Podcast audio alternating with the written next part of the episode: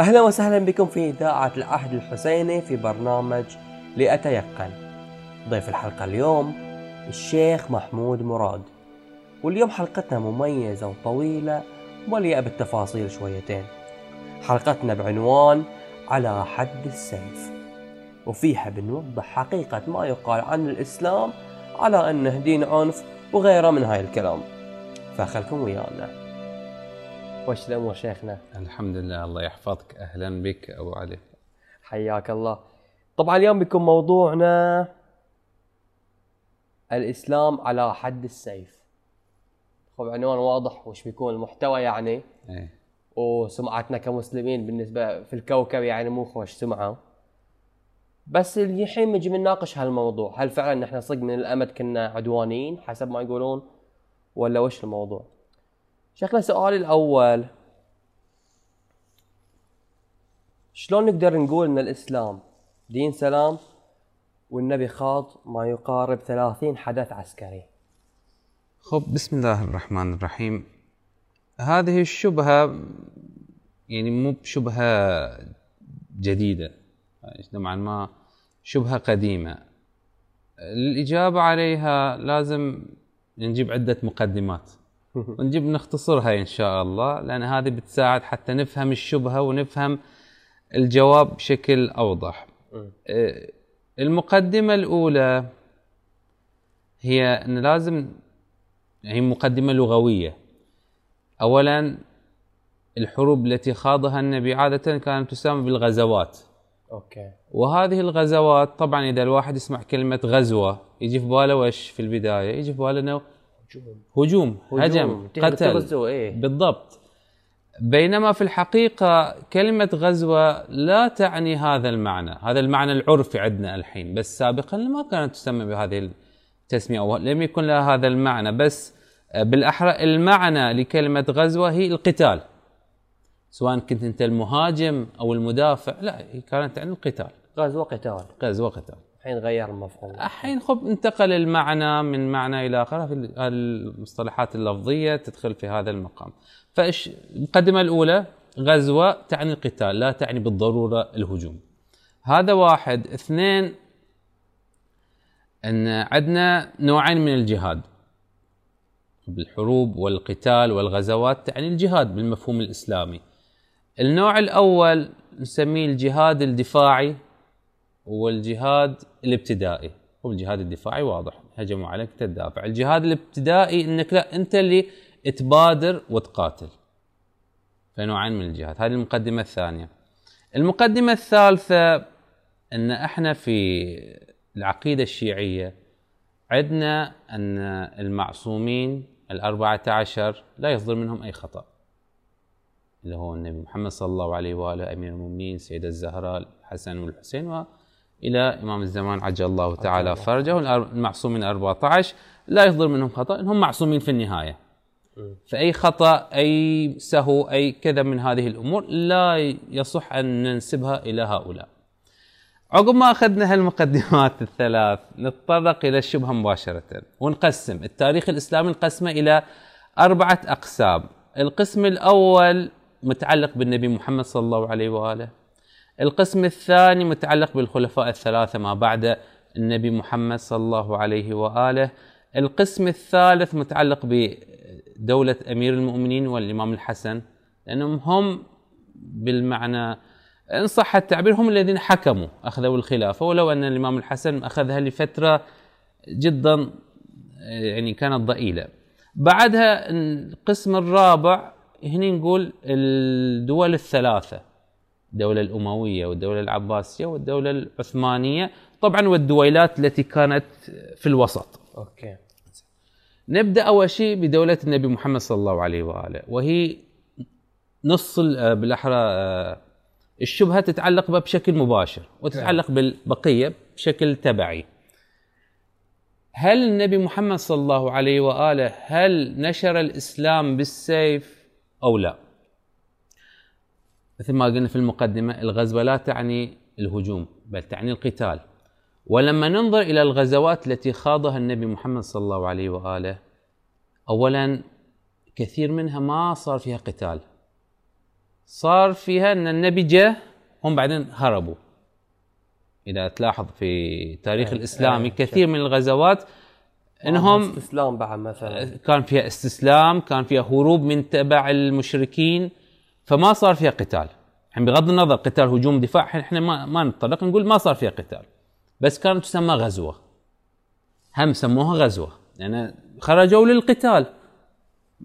صار قتال ولا لا مو مهم، المهم خرجوا للقتال، سموها الغزوه الفلانيه. اوكي. النقطه رقم 2، الغزوات التي خاضها النبي محمد صلى الله عليه واله، ما بكون غلطان اذا قلت كلها كانت دفاعيه. بدايه بغزوه بدر، طبعا غزوه بدر قبلها صارت بعض الغزوات الصغيره ما تنحسب، بس كتاريخ اسلامي المعروف غزوه بدر، غزوه احد، غزوه الخندق، فتح مكه، هذه الامور التي تاتي في البال. غزوه بدر هذه كانت دفاعيه، ان المشركين اخذوا اغراض المسلمين الاوائل اللي هاجروا من مكه الى المدينه، المشركين اخذوا اغراضهم وراحوا يبيعونها.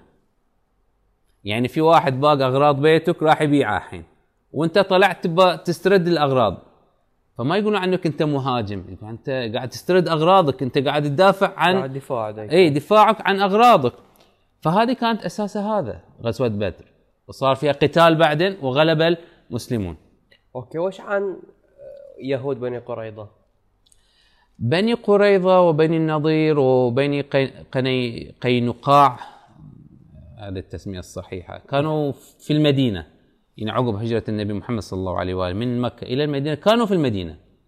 يعني 3 قبائل من اليهود كانوا عايشين في مجتمع يثرب اللي هو المدينه، مع العرب قبيلتي الأوس والخزرج، يعني عايشين حياتهم.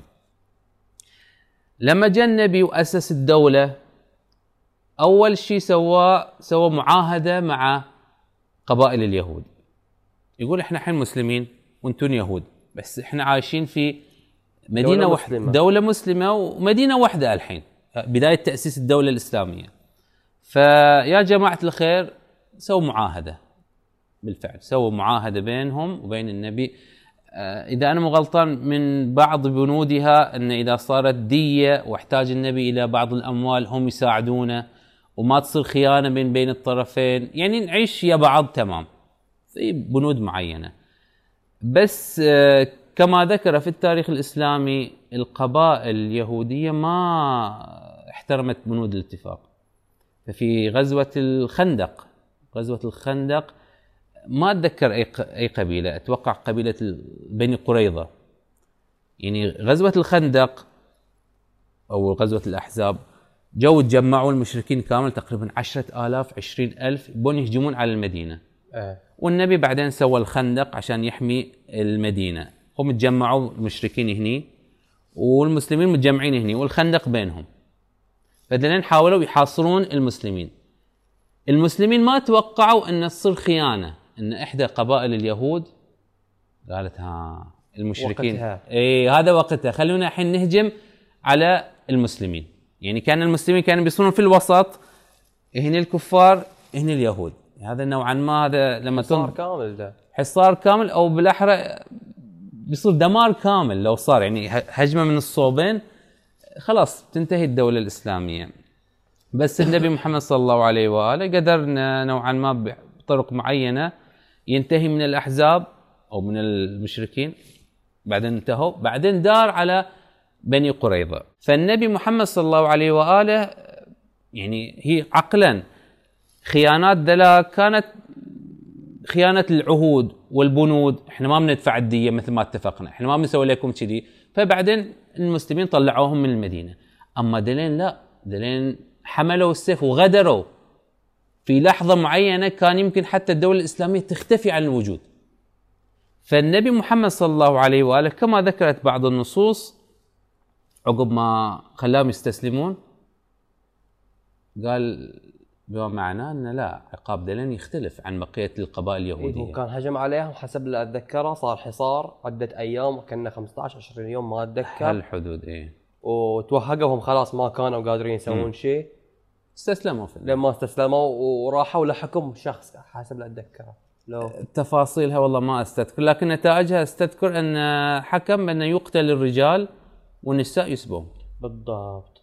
زين هني هاي الحكم هني بالضبط ده الكلام. هو طبعا بيكون ده ردة فعل. إيه؟ يعني ردة فعل لخيانة. عقاب يناسب الجريمة خلينا نقول. يعني عندنا جريمة الطرد ما كان عقاب مناسب كعقاب لهي. شلون ضرب يعني؟ الطرد من المدينة. الطرد مثل ما طرد بقية القبائل، بس بقية القبائل ما سووا مثل هالجريمة. يعني لو قلنا سوى يعني النبي محمد صلى الله عليه وآله مثل ما قلت لك تلك القبائل سوت أشياء معينة لكن ما كانت تستدعي القتل، جاء حاصرهم استسلموا طلعوا من المدينة، ما نبي منكم شيء بس رحم الله والديكم طلعوا. دلين لا دلين هذا غدر خيانة، خلوا المسلمين في موقع خطير خطير. إيه الدولة الإسلامية كانت تنتهي. أنا حسب الله يعني من حسب ما فهمت إنهم كانوا دولة عايشين يا بعض يعني حتى مع اختلاف الأديان والأعراق، بس إحنا جماعة واحدة. لما تجي ضربوا من برا أنتم تطلعون تضربونا من ورا من داخل. إيه الدولة داخل دولة. اليهود كانوا نوعا ما مسوي مثل دولة داخل دولة. الدولة داخل ما كانوا متعاونين على إحنا دولة واحدة. ها يخب إلى النهاية كانوا بينهم مراسلات وبين المشركين، يعني هم حالهم حال المنافقين في المدينة كان نفس الشيء، كان عندهم مراسلات بينهم وبين المشركين. عشان نلخص، توجب على النبي صلى الله عليه وآله أن يقتل يهود بني قريظة لأنهم أقدموا على خيانة الدولة، ومو في أي وقت وفي حالة الحرب، وكادوا أن يتسببون في إنهاء الإسلام. فكان عند النبي خيارين فقط، يما يطردهم ويلتحقون بباقي المشركين ويرجعون يقاتلونه، أو أنه يقتلهم. وفي ذاك الوقت كان للنبي أعداء كثر وجاهزيتهم للقتال حتى أكثر، فهاي خلى النبي ما يكون عنده لهذا الخيار يكون الأنسب لهاي الموقف، فاستوجب على النبي أنه يحصل حل الموضوع. كان حل لابد منه. يتزوج عن سبي النساء. هل كان في سبي النساء حقا في أي غزوة؟ هذه عقب في هذه الغزوة صار فيها سبيل النساء. في بعض الغزوات نعم صار فيها سبيل النساء. وش مشروعية الموضوع؟ وش تقصد وش مشروعية يعني الموضوع؟ لا النبي سواه إذا صدق النبي النبي أمر بسبيل النساء. إيه إنزين. لا هذا نتيجة الغزوة يعني نتيجة الحرب. معنى السبي يمكن أفهم منه غلط بعد. وش معنى السبي في هالموضوع؟ خب عندنا حر عندنا عبد. ايه الحر خب يملك زمام امره، يقدر يسوي اللي يسوي. العبد لا، تبع لمولاه. في الحروب سابقا ان اذا دوله معينه او جهه معينه هجمت على دوله اخرى او المهم اللي يغلب في الحرب اغراض الدوله الاخرى من رجال من نساء من اولاد من اموال كل شيء يرجع الى الدوله الاولى الغالبه. يعني الغالب يحصل كل شيء، يعني حتى الرجال يسموهم عبيد والنساء عبيد. في نعم نعم يدخل. اوكي فالسبي بمعنى شنو هني؟ كان السبي كان نقدر نقول انه عام، لكن خصصت هذه الكلمه لسبي النساء. حتى ما يقول سبوا الرجال، يقول يسبوا النساء، بس هي بمعنى اخر صار فيها. يعني المعنى الاولي ان استعباد، يعني بشكل عام يصيرون عبيد يصيرون رق. اي بس الكلمه هذه خصصت للنساء، سبي النساء، ما يقولون سبي الرجال، لا سبي النساء عاده. اوكي بس في المعنى العام انه يكون نفس المعنى. وهو كان ده طبيعي ايامهم ان هذا اشد من طبيعي. هذا يعني رده الفعل اللي تشوفها الحين في هذا الزمن، لانهم ما كانوا عايشين في ذاك الزمن. في ذاك الزمن ما حد كان بيستهجن، بالعكس يقولون اي شيء طبيعي، هذا غلب هذا وحصل كل شيء. اصلا بيستهجنون على اللي بيستهجن، كانوا بيقولون انت مو عايش يانا في هالزمن. فبقيه الدول يعني لو ننظر الى بقيه الدول غير الدوله الاسلاميه بنشوف لا هذا الموضوع كان موجود وبشكل اشد. مفهوم العبيد عندنا في الاسلام ان لهم حقوق. نعم هم سبوا مثلا حين نساء بني قريظه، اذا حين المقوله التاريخيه كانت صحيحه، بس مو معنى انهم حالهم حال الطاوله نفس الشيء مثل بقيه الدول. يعني العبيد سابقا في الدول غير الإسلامية حالهم حال الطاولة، تذبحها عادي، تسوي فيه أي شيء عادي. لا، بس في الدولة الإسلامية الله سبحانه وتعالى والشرع المقدس قال لا، عندهم حقوق، مو حالهم حال الطاولة، لا عندهم حقوق. والإسلام لو تلاحظ في كل لحظة يحاول يحرر هؤلاء العبيد. يعني أم عليهم السلام كان دأبهم أن يشترون العبيد، يشترون السبايا، يشترون عبيد بشكل عام من رجال أو نساء. خب ما كانوا يشترونهم عشان يتمتعون أو عشان، لا، كانت خطتهم أن يشتري هذا العبد الكافر أو هذه المرأة الكافرة، يجيبها البيت، يعلمونهم، يخلونهم يصيروا مسلمين، بعدين عقب ما يتعدل الوضع يلا في أمان الله، خذ هذا المبلغ أو خذ هذا المبلغ، أنت حرة لوجه الله. فيعني حتى الرق في الإسلام كان ضوابط وما كان بالعنف المتصور. يعني لا، إيه أبدا، ما كان معنى السايبة، يعني مثل ما نقول في العرفنا مفتوحة المجال وأي واحد يسوي اللي يسوي، لا لا لا، في ضوابط، في أمور معينة لازم الواحد يتقيد بها. اللي بيشتري عبد تعال، مو أمر مفتوح، العبد هذا مو ملكية مطلقة، لا، في ضوابط وقوانين تتبعها، كان الله غفور رحيم. فنفهم من كلام الشيخ إن العبيد في الإسلام لهم حقوقهم وما هم أغراض مثل ما كانوا يعاملون في باقي المجتمعات. والأهم بعد إن بعد الحرب العبيد لا يأخذوهم المسلمين، ومدامهم تحت أمرة النبي فما نخاف عليهم حتى إن أحد يظلمهم. إذا نرجع للنقطة الأساسية، لا شوي أبحر. نعم، تفرعنا. فهذه دولة النبي محمد صلى الله عليه وآله. بما أن احنا قلنا النبي معصوم فلا يصدر منه خطأ، وأن الغزوات كانت أغلبها دفاعية وردات فعل، من غزوة بدر، الأحد، الخندق، وجميع الغزوات الصغيرة اللي صارت إلى فتح مكة. فتح مكة كان نتيجة نقض المشركين للعهود والمواثيق، فكان لابد من ذلك. فنلاحظ أن النبي محمد صلى الله عليه وآله ما كان ينشر الإسلام بالسيف، وأن عدد كبير من الذين أسلموا، يعني أسلموا طواعية، ما نقول عدد كبير، جلهم إلا الدليل اللي كانوا في مكة كانوا خايفين، استسلموا وقالوا روحوا مسلمين. إيه، في عدد كبير منهم كما ذكرت بعض النقاط التاريخية من الخوف. أما في الوسط قبل فتح مكة كثير من الناس، خاصة كبار القوم، يعني حتى هذه في معركة الخندق، أحد كبار القوم للمشركين جاء إلى النبي بالسر وأعلن إسلامه.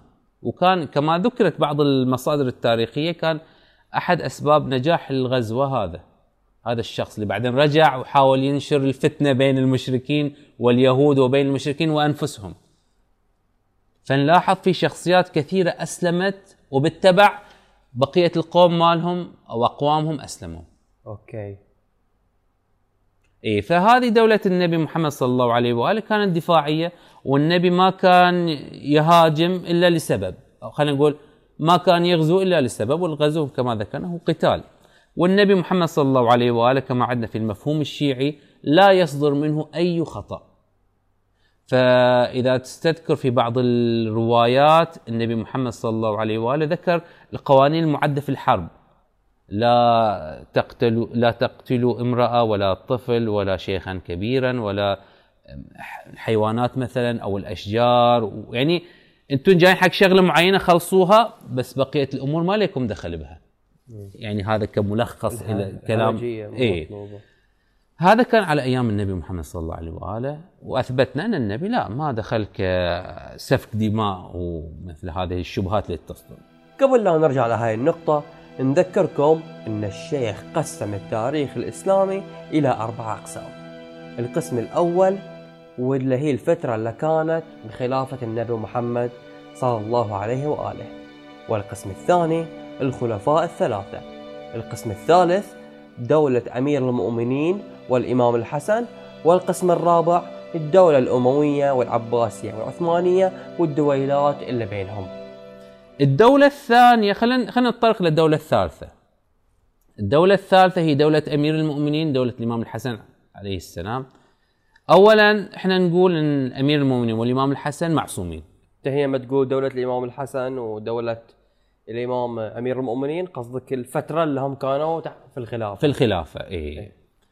فلما كانوا في الخلافة في دولتهم في دولتهم قدروا ما نقول إيه، صارت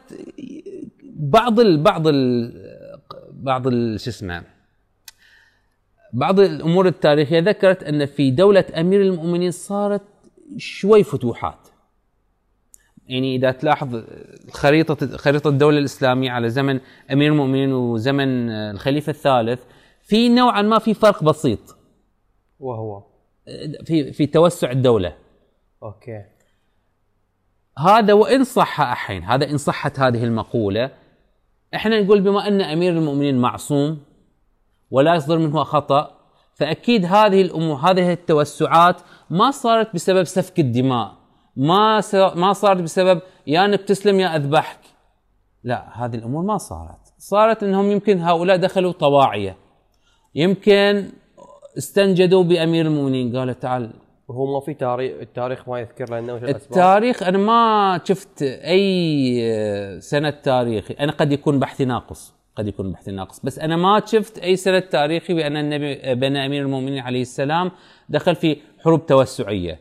يعني طول فترة خلافته أو حكمه كان مشغول بالخلافات الداخلية اللي غزوة ما أقول المناكثين بلي الجمل وصفين والنهروان، المعارك الأساسية، فكان منشغل بالمسائل الداخلية. ولما جاء الإمام الحسن عليه السلام أيضا ما لاحظت أي توسع في الدولة الإسلامية، يعني ما صارت فتوحات أو غزوات أو مثل هذه الأمور، بالعكس الإمام الحسن أيضا كان منشغل بالوضع الداخلي يا معاوية، فما صارت أي توسعات، فظلت الدولة كما هي. فعلى زمن الفترة الثالثة هي فترة أمير المؤمنين والإمام الحسن، دولتهم ما صار فيها توسعات، ولو صارت إحنا نقول أكيد صارت بالضوابط المشروعة، لأن هؤلاء أشخاص معصومين، أمير المؤمنين والإمام الحسن احنا عندنا في العقيدة الشيعية هؤلاء كانوا معصومين، اكيد اذا صارت فتوحات فاكيد انها بتكون تحت الضوابط الإسلامية. الحين نرجع الى الفترة الثانية والرابعة، الفترة الثانية الخلفاء الثلاثة، والفترة الرابعة هي الدولة الأموية والعباسية والعثمانية والدويلات التي في الوسط. اوكي. هذه 100% صار فيها توسعات. اي هاي التوسع صار فيهم. اي التوسع لو تلاحظ فترة النبي كانت شبه الجزيرة العربية، بعدين فترة الخليفة الأول والثاني والثالث لا ضمت بلاد فارس، ضمت الشام والعراق، شمال افريقيا، الى حتى جزء من اسبانيا الحالية، فصار توسع كبير. هني السؤال اتوقع هم شبهتهم هذه تتعلق بهذا الامر، لأن احنا بينا أن النبي لا ما صدرت منه أمور متعلقة بسفك الدماء، كلها كانت دفاعية، كان ينشر الدين. هؤلاء أو في هذه الفترة، فترة الخلفاء الثلاثة وبعدين الدول الإسلامية الثلاثة، الدول الثلاثة صارت فيها التوسع. الحين هل كانت هذه التوسعات تحت الضوابط ولا لا؟ هذا السؤال يطرح. نعم. جواب هذا السؤال احنا نقول ان هؤلاء في عقيدتنا الشيعية ليسوا بمعصومين، الخلفاء الثلاثة والأمراء الذين كانوا في الدولة الأموية والعباسية والعثمانية والدويلات الصغيرة في الوسط مو معصومين عندنا احنا في العقيدة الشيعية، فيمكن صارت فتوحات بسفك الدماء، يمكن كانت هذه الفتوحات ردات فعل او فتوحات دفاعية، شافونا لا مثلا الفرس او الروم هجموا عليهم فدلين هجموا وسعوا الدوله شوي، يمكن كان بهذه الكيفيه. نعم. ليش نقول هذا الكلام؟ لان احنا في عقيدتنا هؤلاء ليسوا بمعصومين، المعصوم هو النبي واهل البيت عليهم السلام. فهني تصير الضبابيه هني موجوده، بس اللي يطالع التاريخ الاسلامي يلاحظ لا في بعض الغزوات كانت فيها سفك دماء، بعض الفتوحات في هالمرحلتين الثانية والرابعة. الثالثة كانت أمير المؤمنين الحسن. لما تلاحظ في الدولة الثانية والرابعة أو الفترة الثانية والرابعة صار فيها نوعا ما سفك دماء، يعني كان فيها نوعا ما انهم ابتدأوا الحرب، مو انها كانت دفاعية، لا لا لا، في كان ابتداء للحرب. اوكي فهمت قصدك. اي تمام. اذا خلينا ننتقل للنقطة اللي عقبها. نعم. وتكون الأخيرة لأن طولنا ما شاء الله، داهمنا الوقت. زين. وهي الحد. نعم. وخلينا نبدي مثلا كمثال فقط. اي. على حد الزنا مثلا. بلي. السؤال هنا الحد هو الرجم، او بالاحرى في الزنا المحصنة والزنا الغير المحصن. محصن. المحصن الرجم. نعم. بلي. ايه. زين المحصن الرجم، او بالاحرى بلغتنا الحين موجوده اعدام، يعني يموت. خلاصته اعدام. نعم. اي اعدام. فالسؤال هنا هل هو ما له رجعه؟ ما له انه يتوب؟ ما له انه وش؟ ليش يعني؟ هل في فرصه انه يرجع؟ يعني ربما يعني غلطه ويرجع. السؤال يعني يطرح. بل هذه الشبهه من قسمين. من قسمين. هذه طبعا ما شبه حداثيه. ايش قصدك يعني؟ يعني توها داشه الينا، سابقا ما كانت موجوده. يعني سابقا ان ليش كذي ليش كذاك، ما كانوا الناس يفكرون بهالكيفيه، لكن لان الحين العالم انفتح على بعض، تشوف القوانين الوضعيه في الدول الاخرى تختلف عن القوانين الاسلاميه، فالواحد يجي بهذه التفكيرات. ونلاحظ الغربيين دائما يهجمون، ما يهجمون، يلوموننا ليش الاعدام، ليش تقتلون، احبسوهم كذا سنه وهدوهم مثلا. انا ترى كشخصيا يعني مو ضد الاعدام. لا لا انا ما اقصد، انت اقصد الشبهه يعني. فهمت عليك يعني. انه وهو فعلا ترى الاعدام ضروره، يعني في اشياء ما بتوقف بدون اعدام.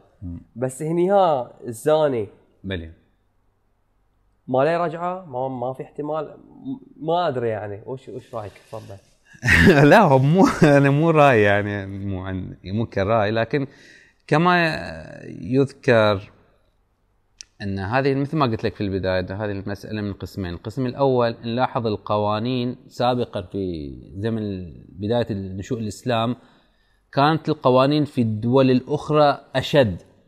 يعني احنا عندنا في طريقه تقدر تتخلص منها، يعني او مثل ما قلنا في السؤال الاول العقاب على قد الجريمه. بس في بعض القوانين الاخرى ما كان في كذي، غير الدول الاسلاميه اقصد، ما في اسمه العقاب على قد الجريمه. في عقاب مو بقد الجريمه، يا بتشوف افراط يا بتشوف تفريط. واحد مثلا ما قدر يدفع الاموال اللي عليه، هو عائلته كلهم يصيرون عبيد. هل هذا مع يعني مساله واحد مديون ما قدر يدفع، انت وعائلتك عبيد خلاص؟ هل هذا عقاب يستلزم انه جريمه عدم، ان صحت انها جريمه عدم قدره على دفع المبلغ؟ هذا لا واجد اوفر. اي او لا، او مثلا يكون في طريقه عكسيه، واحد مسوي جريمه كبيره، لا هذا لانه كذا او كذا، يحصل جريمه عقاب بسيط ويمشي. او بالاحرى يسوي جريمه كبيره، لكن عندهم في عرفهم لا، عقابها لازم يكون شيء بسيط ويمشي. فنلاحظ ان في افراط وتفريط في العقابات سابقا. بعدين جت القوانين الوضعيه اللي الحين عندنا موجوده حاليا. يعني كانت سابقا يستندون بقوانينهم على قولتهم مثلا على الالهه اللي يعبدونها، او على الاديان التي عندهم. اوكي. يعني مسيحيه، يهوديه، حتى الاصنام، عباده الاصنام والدليل عندهم اديان. فيقولون احنا هالعقاب لأن ديننا يقول ذلك. مثل المسيحية عندهم بعض العقوبات، الطلاق عندهم حرام. المسيحية الكاثوليك عندهم الطلاق حرام. حرام حرام بعد، احنا عندنا مكروه، قد يكون مستحب، قد يكون لا، على حسب الوضع. عندهم لا، حرام حرام تطلق خلاص. ها اي خلاص صك فخ يعني. لا بس فاقول لك، لان بتسالهم ليش حرام، ليش ما تسوونه، يقول لك لان ديننا يقول بذلك. الحين ما في شيء بهذا المعنى، يقول لك القانون يقول ذلك. زين القانون ماخوذ من وين؟ والله جماعه قعدوا ويا بعض شافوا ان هذه العقوبه انسب الى هذه الجريمه، فهذا يسمى قوانين وضعيه وضعها الناس.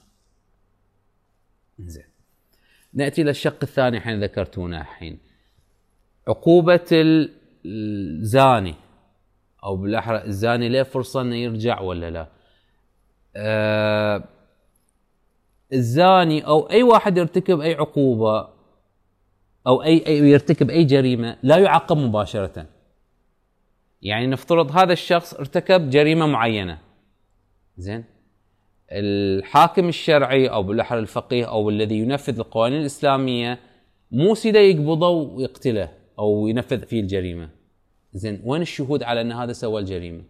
أي نفترض الحين بعطيك مثال على زمن أمير المؤمنين عليه السلام، جلي واحد قال له يا أمير المؤمنين إني سرقت. جلي قال له أنا سرقت، ما حد جابه وجوده لا قال له أنا سرقت. فإذا أنا مو غلطان رواية أن الأمير قال له ارجع، يعني أنت يمكن أنت غلطان، يمكن أنك سهيت، يمكن ما كنت تدري، رجع مرة مرتين ثلاث، يا هذه يا جريمة ثانية ما أستذكر صح السرقة. اي يمكن دي كانت الزنا المحصن بعد ما أستذكر، كان بعد فيه رواية ثانية على الزنا بشكل ويا الإمام شكلها الرسول، مو متأكد، ما يمكن دي كانت لواط بعد ما أستذكر. المهم أعادها عدة مرات، عادها عليه في نفس الموقف. اي بعد لين ما جلي بعدين قال لي خلاص، قال لك انه طهرني او كذي شيء. هذيك اتوقع كانت بخصوص اللواط. عجل اي جلي الى النبي او الى امير المؤمنين قال لي انا سويت هالذنب اللواط والعياذ بالله، فرداه عده مرات قال لي ارجع، وجاء يعني روح، يعني يمكن انت غلطان، يمكن انت ما فهمت، يمكن ما صار هالشيء اللي في بالك. هذا راح وجاء من نفسه لين ما قال لي امير المؤمنين بما انك خلاص الحين مصر، وبالفعل هذا نفذ فيه العقوبه الاسلاميه. فيا ان في واحد يشوفه، يعني في شهود ان ارتكب هذه الفواحش او هذه الجرائم، يا يعني انه من نفسه يجي. والحادث الثاني مات امير المؤمنين مع ذاك الشخص، جري الى امير المؤمنين قال انا سرقت، والظاهر الامير رداه عده مرات لين ما ذاك قال لا انا سرقت، انا اعترف بذلك. فالامير بعدين قص ايده او قص جزء من اليد. فنلاحظ يا انه يكون عندنا شهود، والشهود اعداد معينه، يعني مو انه بس واحد، ومو اي واحد، لازم يكون عدول. واحد شداب يقول والله انا شفت فلان وفلانه وكذا ووهق الامه الاسلاميه. شاهد واحد تقت واحد، شاهد واحد تقصد له؟ لا انا اقول لازم ما يكون شاهد واحد، عدد شهود يعني معينين وعدول لكل عقوبه، لكل جريمه. مثلا جريمه الزنا يكون فيها 4 شهود يكونوا موجودين في نفس المكان، يشوفون نفس الشيء، يعني كل شيء يكونون، يعني الامور تكون دقيقه. لو مثلا هذول ال4 راحوا حق الحاكم الشرعي، والله 1 2 3 قالوا بكيفيه معينه، هذا الرابع قال كيفيه اخرى، الحد على دلين يصير مو على 3. اي تنقلب المساله، الحد يطبق على ال4 الشهود، إلا 4 او 3. اي 4 او 3 مو مستذكر، لكن 4. يطبق على دلين مساكن، مو على هؤلاء اللي ارتكبوا الجريمه، يمكن ارتكبوها حقا بس لان الشهود ما شهدوا عدل، فدلين اللي بياكلونها. وجريمه القتل ايضا لازم يكون فيها شهود. فنلاحظ الجرائم عندنا يكون فيها شهود، مو بس مفتوحه السبيل، والشهود لازم يكونون تحت ضوابط معينه. أوكي. نأتي إلى الشق الثالث إذا أنا مو غلطان، ليش هالعقاب؟ ليش إلى الزاني إذا مو محصن الجلد، إذا محصن الرجم أو القتل؟ ليش السارق يقطع يده أو أجزاء معينة من اليد بعدين على حسب السرقة وعلى حسب الأمر؟ ليش القاتل يقتل؟ ليش كذا كذا؟ ليش كذا كذا؟ نلاحظ الحين الوضع الحالي احنا عايشين فيه هو اكبر دليل على ان القوانين الاسلاميه هي الحقه. يعني انت الحين تلاحظ في الدول الغربيه اذا تتبحث عندهم، اللي يرتكب جريمه معينه يسجنونه عاده ويطلع. انا ما اقول لك كنسبه وبعدين تقولي من وين جبت هالنسبه، لكن الملاحظ ان يمكن 90% منهم 80 نسبة كبيرة منهم جدا جدا يرجعون إلى نفس الأعمال اللي سووها. ما يفيد السجن. السجن على زمن أمير المؤمنين عليه السلام أو على زمن الرسول صلى الله عليه وآله السجن كان على أساس مكان للتهذيب، وكانوا يسجنونهم في بيوت معينة، يحاولون إياهم يعدلونهم. الحين السجن صار لا، محل تأهيل للجريمة. خرب زيادة. أي واحد يدش بجرم صغير يطلع بشهادة بكالوريوس في الجرائم كلها.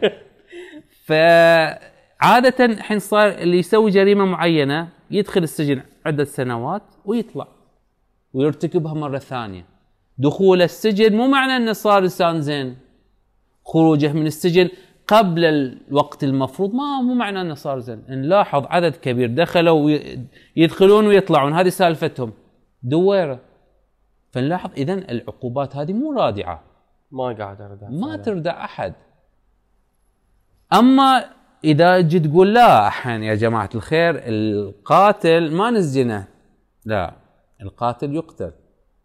مجرد هذه المقولة تخلي الواحد تعال لحظة، موضوع خطير. اي سالفة فيها دم، انا اذا تقدمت سويت هالشغلة ما في رجعة، خلاص راسي بيطير. او اذا واحد مثلا بيرتكب الفاحشة يقول ها تعال لحظة، اذا انا بسوي هالشغلة بحصل هالعقاب، فتخليه يفكر عدة مرات قبل ما يرتكب هذه الجريمة. فنقدر نقول أن القوانين الإسلامية تكون رادعة خاصة في هذا الزمن. إذا نلاحظ الوضع العام، نلاحظ القوانين الوضعية مقارنة بالقوانين الوضعية، القوانين الإسلامية هي الرادعة. حتى إذا لم تطبق، مجرد وجودها يكون عامل لتثبيت الأمان في المجتمع. أحسنت شيخ. أحسن الله عليكم، خدمتكم، الله يحفظكم. عندك خاتمة تقولها؟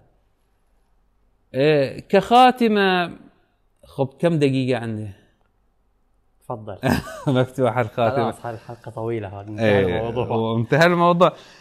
إن أغلب الشبهات التي تطرح سواء كان متعلقة بالعقائد، أمور تاريخية، إن على الإنسان بشكل عام قبل ما مو عنك انت، لا بشكل عام حتى لو عني ترى كلش عادي. عزيز وغالي ابو علي، كلش عادي. لا انا يعني خب انا يا الشباب ابو علي بعد حسن يعني وياي في بعض المشاريع هذا، نلاحظ ان البعض عندهم هذه الشبهات بسبب اخطاء بسيطه، اخطاء لغويه مثل ما قلت لك في البدايه، معرفه كلمه غزوه. اذا انت بس عرفت ان غزوه مو معناها هجوم، معناها قتال بشكل عام، قد تجاوب الى اسئله كثيره في بالك. يعني عندك انا موضوع كلمه السبي ترى حلت ازمه، يعني مثلا مساله السبي هذه يعني السبي كنت تصور عندي السبي مثل اللي سواه معاك شايفه، يعني اللي سواه اللي صار في واقعة الطاف، يعني السبي لا هو صار سبي، لكن ذاك تحت حكومه اسلاميه، هذا هني لا ما كان تحت الضوابط الاسلاميه، مختلف اختلاف شديد يعني. فاي الشبهات اللغويه تاثر، خاصه اللغه العربيه قديما لها معاني معينه، الحين نقلت بعض المعاني، اختلفت بعض المعاني، فاحنا في هذا الجيل خاصه نلاحظ في صعوبه لفهم الكلمات على حسب وقعها الصحيح. هذا واثنين ان الاحظ ان كثير من الشباب خاصه في الاعدادي والثانوي تجيهم شبهات. حسن بعد جاي في كثير من الجلسات نلاحظ انهم ما يقولونها حق احد، ما يسالون، يخشون الشبهات عندهم، تتبلور، معناته في شبهه بسيطه تكون ساعات، كثير من الاحيان شبهه جدا بسيطه تتاثر في نفسيته وتخرب عليه وتزيد يجيبني عليها. لان مثلا النبي ما سلم على هذا، مثلا النبي مثلا ارتكب هذه المعصيه، اذا فهو ليس معصوم، اذا كذا يبني اشياء واجد، مع انه لو بس سال او بس قرا يعرف النبي ما ارتكب المعصيه، وينبني يعني ينهدم كامل. كان يقدر بس ضربه في جوجل يكتب الشبهه يتبين له، لا هو بنى عليها وبنى ويسوي روحه الحين اكبر ملحد، معنا بناء كامل هش، وبس شبهه بسيطه ضغطة زر في جوجل يطلع له الجواب، وكان الله غفور رحيم. هذه كخاتمة، وإن شاء الله نكون ما قصرت شيخنا، الله يحفظكم، كان حوار مثري وجميل، الله يخليكم، واستمتع جدا، تشرفنا أخوكم أبو علي، الله يحفظك إن شاء الله. يا الله على شيخنا. يا علي، هذه كانت نهاية الحلقة. أشكر كل من وصل لهاي الحد في البودكاست، ونبشركم أن راح تكون حلقتنا أسبوعية في كل سبت، ونستقبل اقتراحاتكم وملاحظاتكم على حسابنا الانستغرام، ونلقاكم على خير.